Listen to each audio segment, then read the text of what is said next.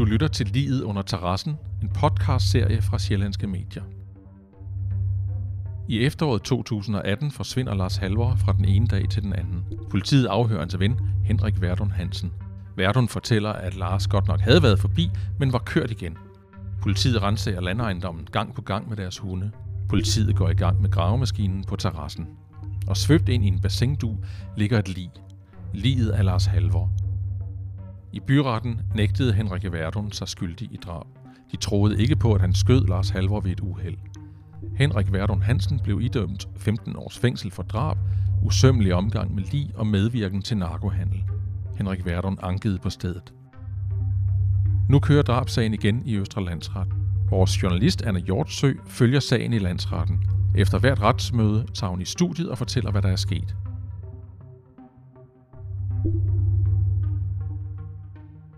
Velkommen til vores podcast Livet under terrassen. Jeg hedder Camilla Nissen, og jeg sidder sammen med Anna Hjortshøj, som har været i retten, i landsretten, inde i Bredegade i København.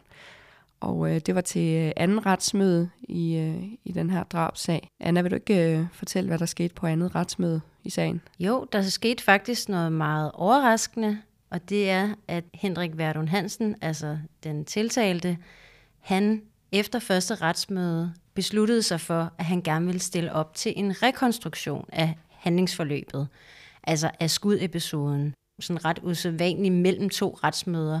Anklageren sagde, at normalt så tager det cirka 1,5 måned for politiet at planlægge sådan en rekonstruktion, og her har de altså kun haft 2 dage, fordi det skulle jo gøres inden det her andet retsmøde.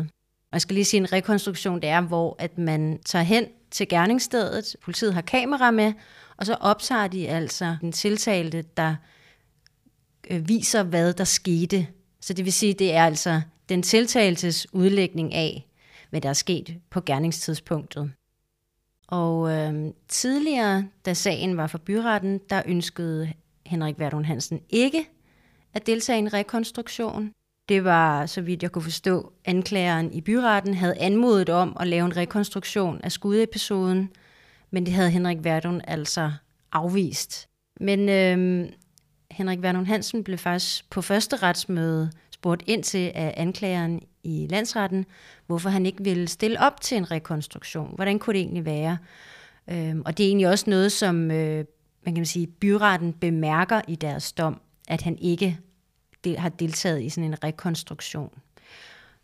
Men der svarer Henrik Werdoen Hansen så, at han hele tiden gerne har ville deltage i en rekonstruktion, og han ikke har sagt, at han ikke ville gøre det, men at han blev frarådet af det af sin advokat, af sin forsvarsadvokat.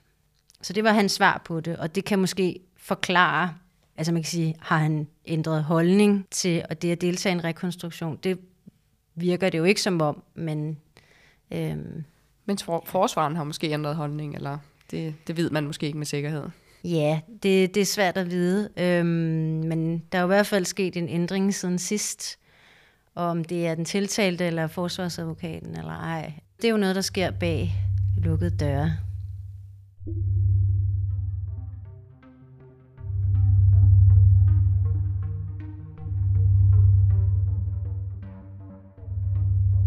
Vi så den her rekonstruktion af skudepisoden, der fandt sted omkring kl. 16 den 18. september tilbage i 2018. Det kom op på sådan nogle store skærme inde i Østre Landsret, så alle ligesom kunne se, altså videooptagelsen. Jeg kan ikke lige huske det, men jeg tror, det var optagelser, som måske i alt varede 10 minutter.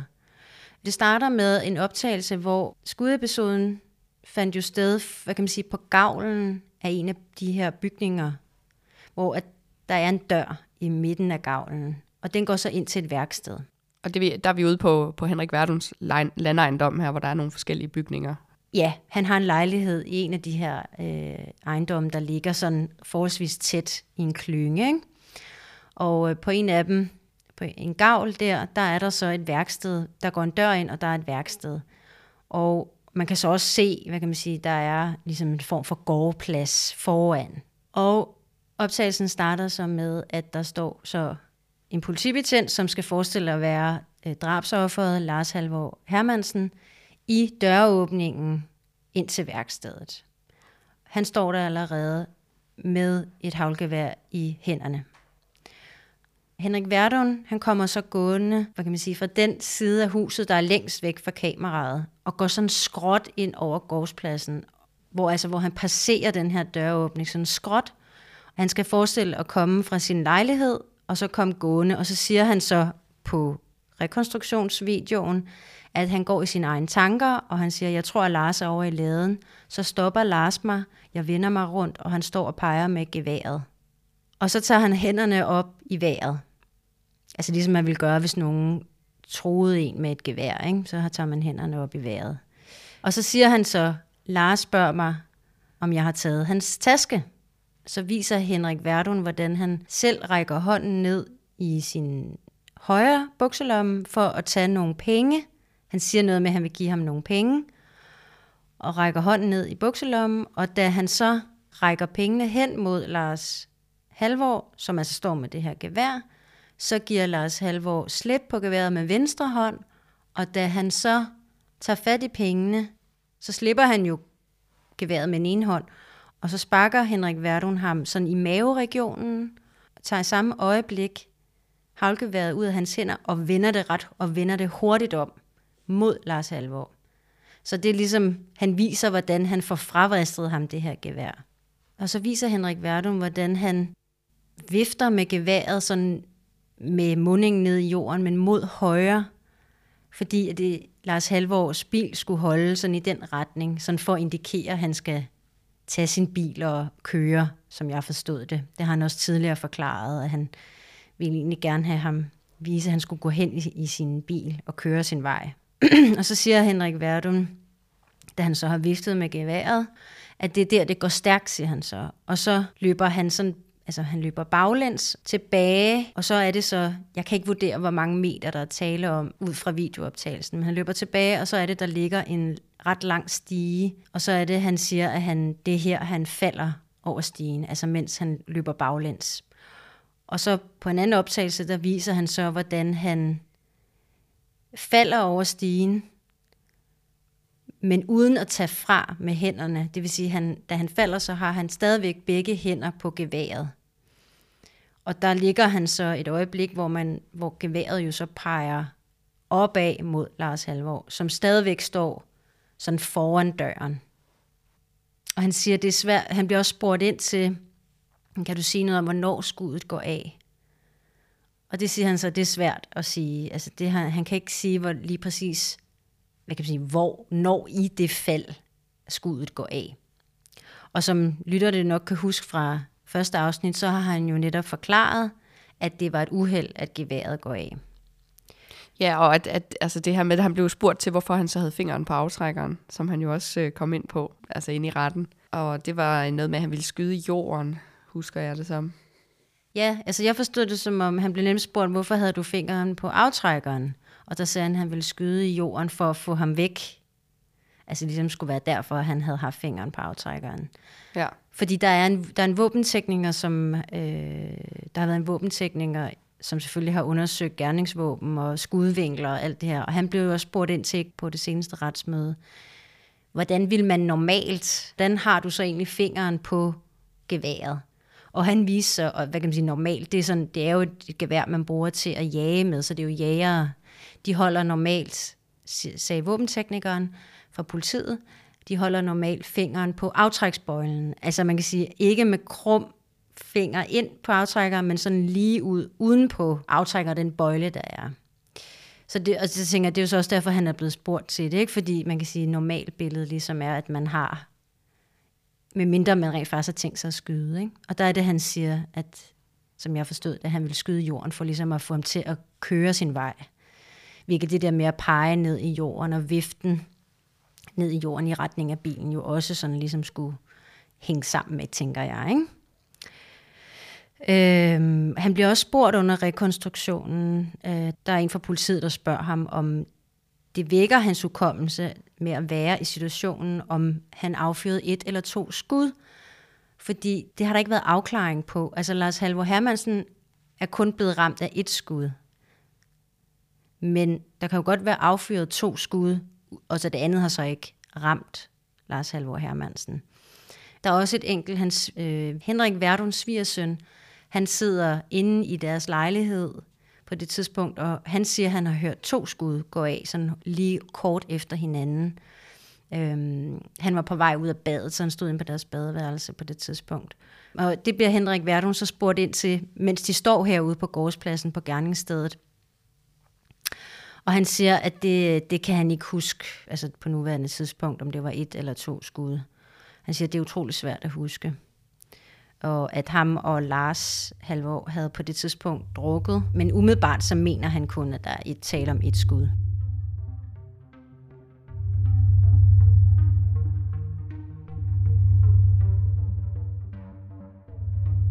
Altså det er jo interessant om den her rekonstruktion, altså om man så ligesom teknisk kan bakke op om det. Altså sagde de noget om det i retten?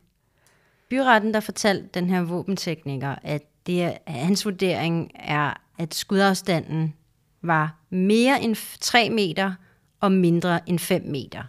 Og det blev han så spurgt ind til her i landsretten. Og så siger han, at der er lidt med afstanden, som altså der er lidt langt mellem Henrik Werdoen Hansen og Lars Halvor i forhold til, hvad de har vurderet ud fra deres tekniske undersøgelser. Der er lidt for langt til det, som de har fundet frem til. Så altså, ifølge dem, så skulle Henrik Werdoen altså have stået tættere på hinanden, da geværet går af. Og så siger han, der er også noget med skudvinklen. Som det bliver forklaret, siger han, er der nærmest front mod. Altså, de har front mod hinanden, Henrik Werdoen og Lars Halvor. Altså i rekonstruktionen? Ja, ja. Der ligger Henrik Werdoen ned på jorden. Han ved så ikke lige. Altså, han kan jo så ikke sige, om det er, da han ligger på jorden, eller det er på vej ned i faldet, at skuddet bliver fyret af. Men han er jo i hvert fald, eller om det er, da han står op og vælter. Det er jo så det, der er spørgsmålet, ikke? Altså, er det, hvor højt oppe er vi, eller hvor lavt nede er vi i det der fald, der skuddet afgår? Det er jo så det, han ikke kan sige noget om. Men der er det der med, hvordan står de i forhold til hinanden? Altså 2 mennesker, der står over for hinanden, ikke? Og der siger ham her våbenteknikeren, hvis de ligesom står med front mod hinanden, som rekonstruktionen går på, så passer det ikke med, at skuddet er kommet ind fra siden af, i højre side af halsen. Og så siger han, det passer ikke helt sammen. Og så spørger forsvareren ham, jamen, hvis han ligesom har drejet kroppen, om det så kunne passe. Og så siger han, at det er klart, at hvis kroppen er drejet, så passer det. Men i forhold til den vinkel, hvor at Henrik Werdoen Hansen står, så skal Lars Halvor Hermansen altså have drejet sig rimelig meget, siger han. Men at han jo heller ikke, han ved jo ikke, hvordan Lars Halvor Hermansen stod. Men i forhold til det, som rekonstruktionen viser, der drejer han siger ikke Lars Halvor Hermansen, han står ligesom med front mod Henrik Werdoen, da han løber baglæns og falder over den her stige. Noget andet, de også kom ind på, det var, fordi der er jo den her, som vi også lige har snakket om, der er den her tvivl om, jamen var der 1 eller 2 skud, der egentlig blev affyret. Og det er jo fordi, man vil jo gerne kortlægge, hvad er det, der rent faktisk er foregået. Våbenteknikeren har sådan en papkasse, aflang papkasse med noget orange tape på. Han hiver jo faktisk et haglgevær op, og der viser han jo så retten, hvordan sådan et haglgevær fungerer, sådan et dobbeltløbet haglgevær. Han hiver det så op af papkassen og knækker det over og viser, hvordan man putter patroner i, og hvordan man lader. Der var ikke hagl i patronerne, men han viser ligesom, hvordan det fungerede. Der forklarer han også, at han bliver spurgt, jamen, kan man egentlig affyre patroner fra begge løb samtidig? Fordi jeg ved ikke, det tænker man vel, det kunne være en forklaring, ikke? Og det kan man så ikke. Man kan ligesom kun afføre 1 patron fra hver løb af gangen. Og så fortalte han også, at de har lavet nogle forskellige test med geværet, der viser, at jamen, det kan kun gå af, hvis du trykker på aftrækkeren. Altså de har lavet sådan nogle, hvor man sådan har banket geværet ned i noget, eller brugt sådan en bumhammer, hvor de har banket på det. Og det går ikke af ved de undersøgelser. Det vil sige, at man skal ligesom have haft fingeren på aftrækkeren, og det er kun der, det går af. Og det er jo relevant i forhold til det her med, havde Henrik Werdoen fingeren på aftrækkeren. Og det må man jo så konstatere, at han har, og han har også svaret på, at det var jo så for at skyde jorden.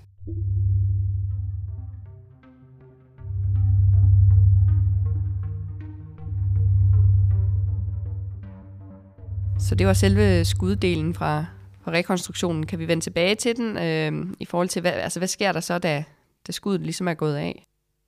På rekonstruktionsvideoen, der viser Henrik Werdoen, hvordan han så rejser sig op og går hen til Lars Halvor, som ligger. Han viser, hvordan han sådan ligger sammenkrøllet foran døren, den her åbne dør ind til værkstedet. Han kan konstatere, at der ikke er liv i ham. Hvorefter han så tager fat i Lars Halvors ene håndarm og hiver ham ind på værkstedet. Og så, lige da han har gjort det, så mener jeg, at så siger han, at han kan høre sin nabo hoste. Altså, jeg tror, han kan høre, at hans nabo kommer hen imod ham. Eller i hvert fald, han er i nærheden. Og han viser så, hvordan han så nærmest i samme øjeblik, at han går, mens så går han ud af døren fra værkstedsdøren, og nærmest samtidig så, med at han går ud, så smækker han døren med den, altså smækker han døren i ind til værkstedet, og så går han så hen til den ene side af en trampolin, som er, man kan sige, længere tilbage end den stige, han er faldet over, hvor hans nabo så kommer hen og stiller sig på den anden side af den her trampolin. Og de står så på hver deres side af den. Og naboen, han kommer jo så ud. Han vidnede også i retten her sidst i landsretten. Men han har altså fortalt, at det er jo fordi, han sidder inde i sin sofa hjemme hos sig selv, da han hører et skud. Og det gør jo så, at han rejser sig op og går ud for at se, hvad der foregår. Altså det vil sige, ser man så på rekonstruktionen, at naboen kommer over, eller? Nej, det gør man faktisk ikke. Rekonstruktionen stopper. Jeg mener, det var i det øjeblik, han sådan, altså, han viser, hvordan han hiver Lars Halvor ind på værkstedet, og hvordan han lukker døren bag sig, og lige sådan går frem hen over gårdspladsen. Og så siger han så, og det er cirka her, at jeg stiller mig her. Det var cirka her, trampolinen står der ikke længere. Men han forklarer ligesom, at det var cirka her, trampolinen stod, og det var så her, han mødte sin nabo. Og der slutter rekonstruktionsoptagelsen, ikke? Så naboen fortæller så om, at han har hørt det her skud og kommer over i retten, eller hvordan? Ja, så den her nabo har jo byretten fortalt, hvordan han går derhen og møder Henrik Werdoen, og man kan sige, at det uddyber, han bliver spurgt ind til den forklaring i landsretten. Man kan sige, samlet set så handler hans vidneudsagn om, at han virkede, som han plejede. Altså Henrik Werdoen virkede, som han plejede. Altså han skænkede det ikke en tanke, at han skulle have skudt nogen ved en fejl på det tidspunkt. Der var ikke noget usædvanligt, sagde han i landsretten. Så naboen kommer over, og altså her meget kort tid efter skuddet er faldet, spørger han så, hvad der er sket, eller hvordan? Det kommer de ikke ind på i landsretten, men jeg kan læse i byrettens dom, at han fortæller, at Henrik Werdoen nogle gange gik og skød med et gevær, når han havde et raserianfald. Og han har hørt ham skyde før, måske sådan 3-4 gange, at det skulle være sådan en form for måde at stresse af på, eller hvad skal man sige. Og han reagerede netop, fordi han var bange for, at der var sket noget, og han spurgte også, hvad der var sket, og Henrik Werdoen sagde så, at der ikke var sket noget, og han virkede, som han plejede, siger naboen, ikke? Og han så ikke spurgte mere ind til det. Og han har også i byretten forklaret, at han heller ikke lignede en, der var faldet, han havde ikke jord på sig, og der var ret sådan jordet der, hvor han stod. Men det nævner byretten også i deres dom, at den her nabo har forklaret, at Henrik Werdoen til naboen ikke siger noget, om han er faldet, og han heller ikke ligner en, der var faldet, fordi han ikke havde jord på sig, og der, hvor han stod, var der jord. Så det kan man sige, det er jo vigtigt i den forstand, altså at det er ikke noget, der underbygger i den situation, ud fra hvad det vidne kan fortælle, at han skulle være faldet. Og det er jo, man kan sige, det er jo netop det her med, var det et uheld, hvor han er faldet over en stige, mens han går baglæns, eller var det forsætligt drab? Og det er jo det, den her drabsag handler om. Så det er jo en brik, kan man sige, i det. Og så går naboen igen, eller hvad? Og hvad sker der så? Ja, naboen går så hjem til sig selv. Henrik Werdoen siger, at der ikke er sket noget.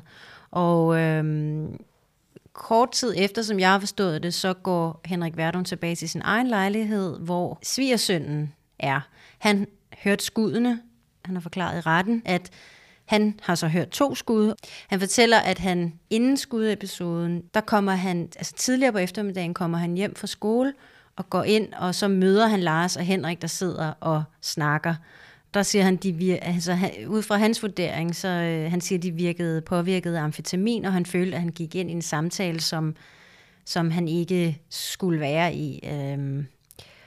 Og han er så kommet ud af badet, altså han hører så skuddene, da han står på badeværelset, og Henrik Werdoen kommer så kort tid efter, som jeg forstod det, hen i lejligheden, hvor han siger, Lars er her ikke mere. Hvilket han har også forklaret i byretten. Og han har også forklaret, at Henrik Werdoen lod til at være i chok og være nervøs. Han bliver så spurgt ind til i landsretten om det her med, at Lars ikke er her mere, og han ligesom forbinder den sætning, det som Henrik Werdoen siger med skuddene, og det svarer han så ja til. Der blev også afspillet en telefonsamtale i landsretten. Henrik Werdoen har en telefonsamtale med sin datter, som bor der sammen med sin kæreste. De bor sammen alle tre. Forholdsvis kort tid efter drabet, det er om eftermiddagen. Det er ikke fordi politiet, altså grunden til, at vi kan sidde og lytte til den telefonsamtale i retten, det er ikke fordi politiet, de har jo ikke aflyttet hans telefon på det her tidspunkt. Det er, som jeg har forstået det, fordi at Henrik Werdoen selv har en eller anden funktion på sin telefon, der optager hans samtaler. Så derfor har politiet her efterfølgende jo kunne hive de her telefonsamtaler ud. Og på den her telefonsamtale, som altså foregår ret kort tid efter skudepisoden, mellem Henrik Werdoen og hans datter, der lyder, altså som for mig at høre, lyder han meget sådan sløv og sådan mumlende. Hans datter må også flere gange spørge sådan, hvad siger du? Fordi det er svært at forstå. Og der siger han også, der er noget galt til datteren. Eller datteren spørger, der er noget galt. Og så siger han ja. Men han siger ikke i telefonen, hvad det er, der er galt. Han svarer ikke på, hvad der er galt. Svigersøn forklarer også, at om aftenen, da de alle tre er hjemme, at Henrik virker ked af det, men det virker ikke som om noget, han har lyst til at tale om. Og på det her tidspunkt, det har jeg hørt tidligere i retten, Henrik Werdoen har også sendt, hvad man kunne kalde sådan vildledende sms'er til Lars Halvor. Altså noget med, at han havde glemt en lampe. Hov, du har glemt din lampe. Altså, som passer ind i den der, de første forklaringer omkring, at Lars Halvor ligesom skulle være kørt igen, sådan ved aftensmadstid.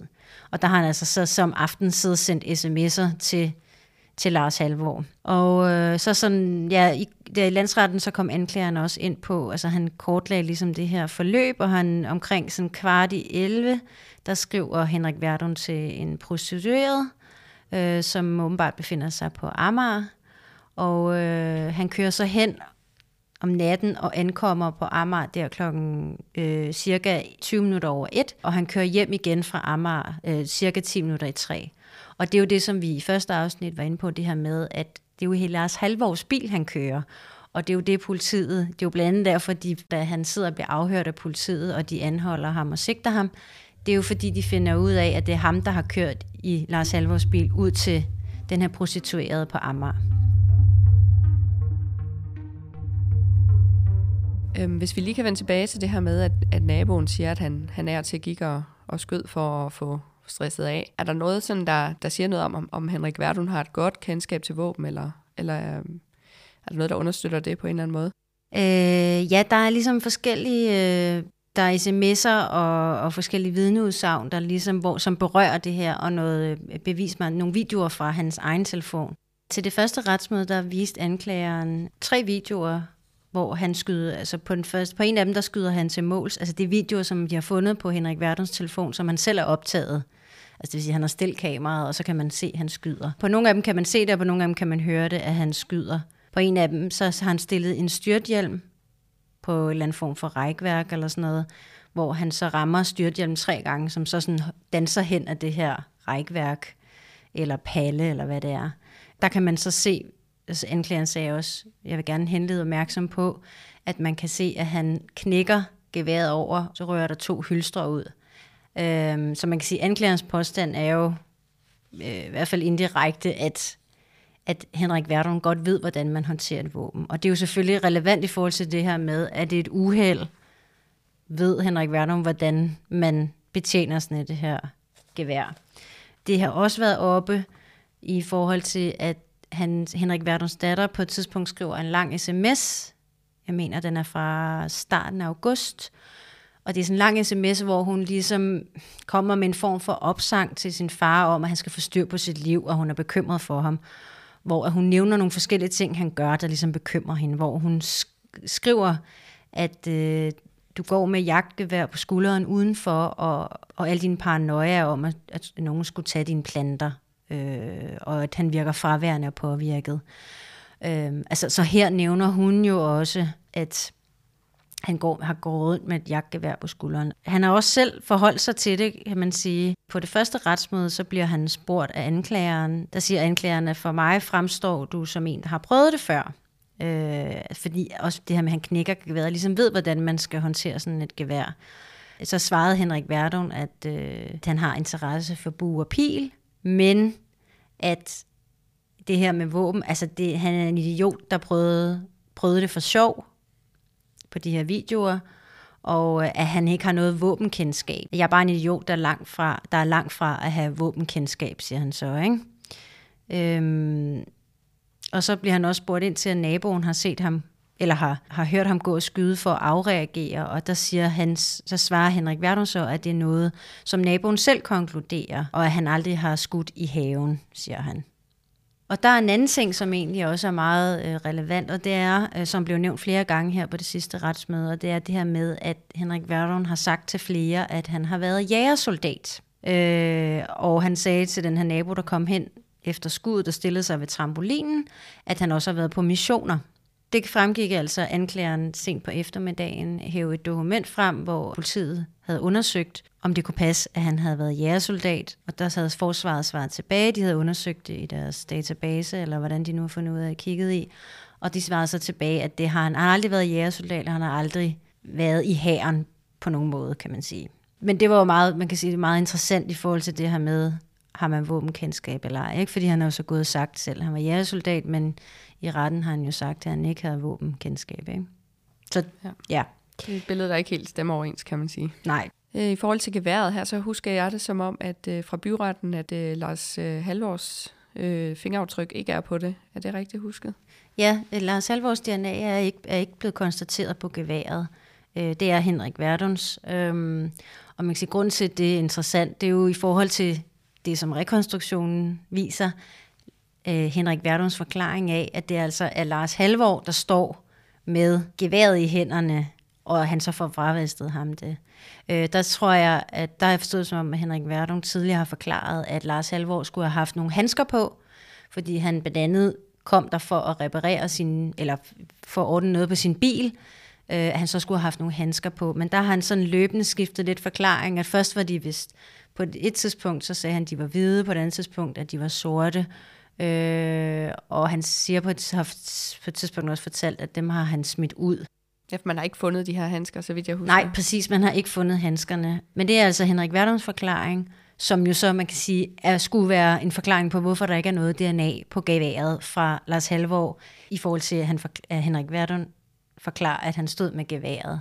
Ved man, hvornår der bliver afsagt dom inde i landsretten i den her sag? Ja, det gør der næste gang. Det er tredje og sidste retsmøde.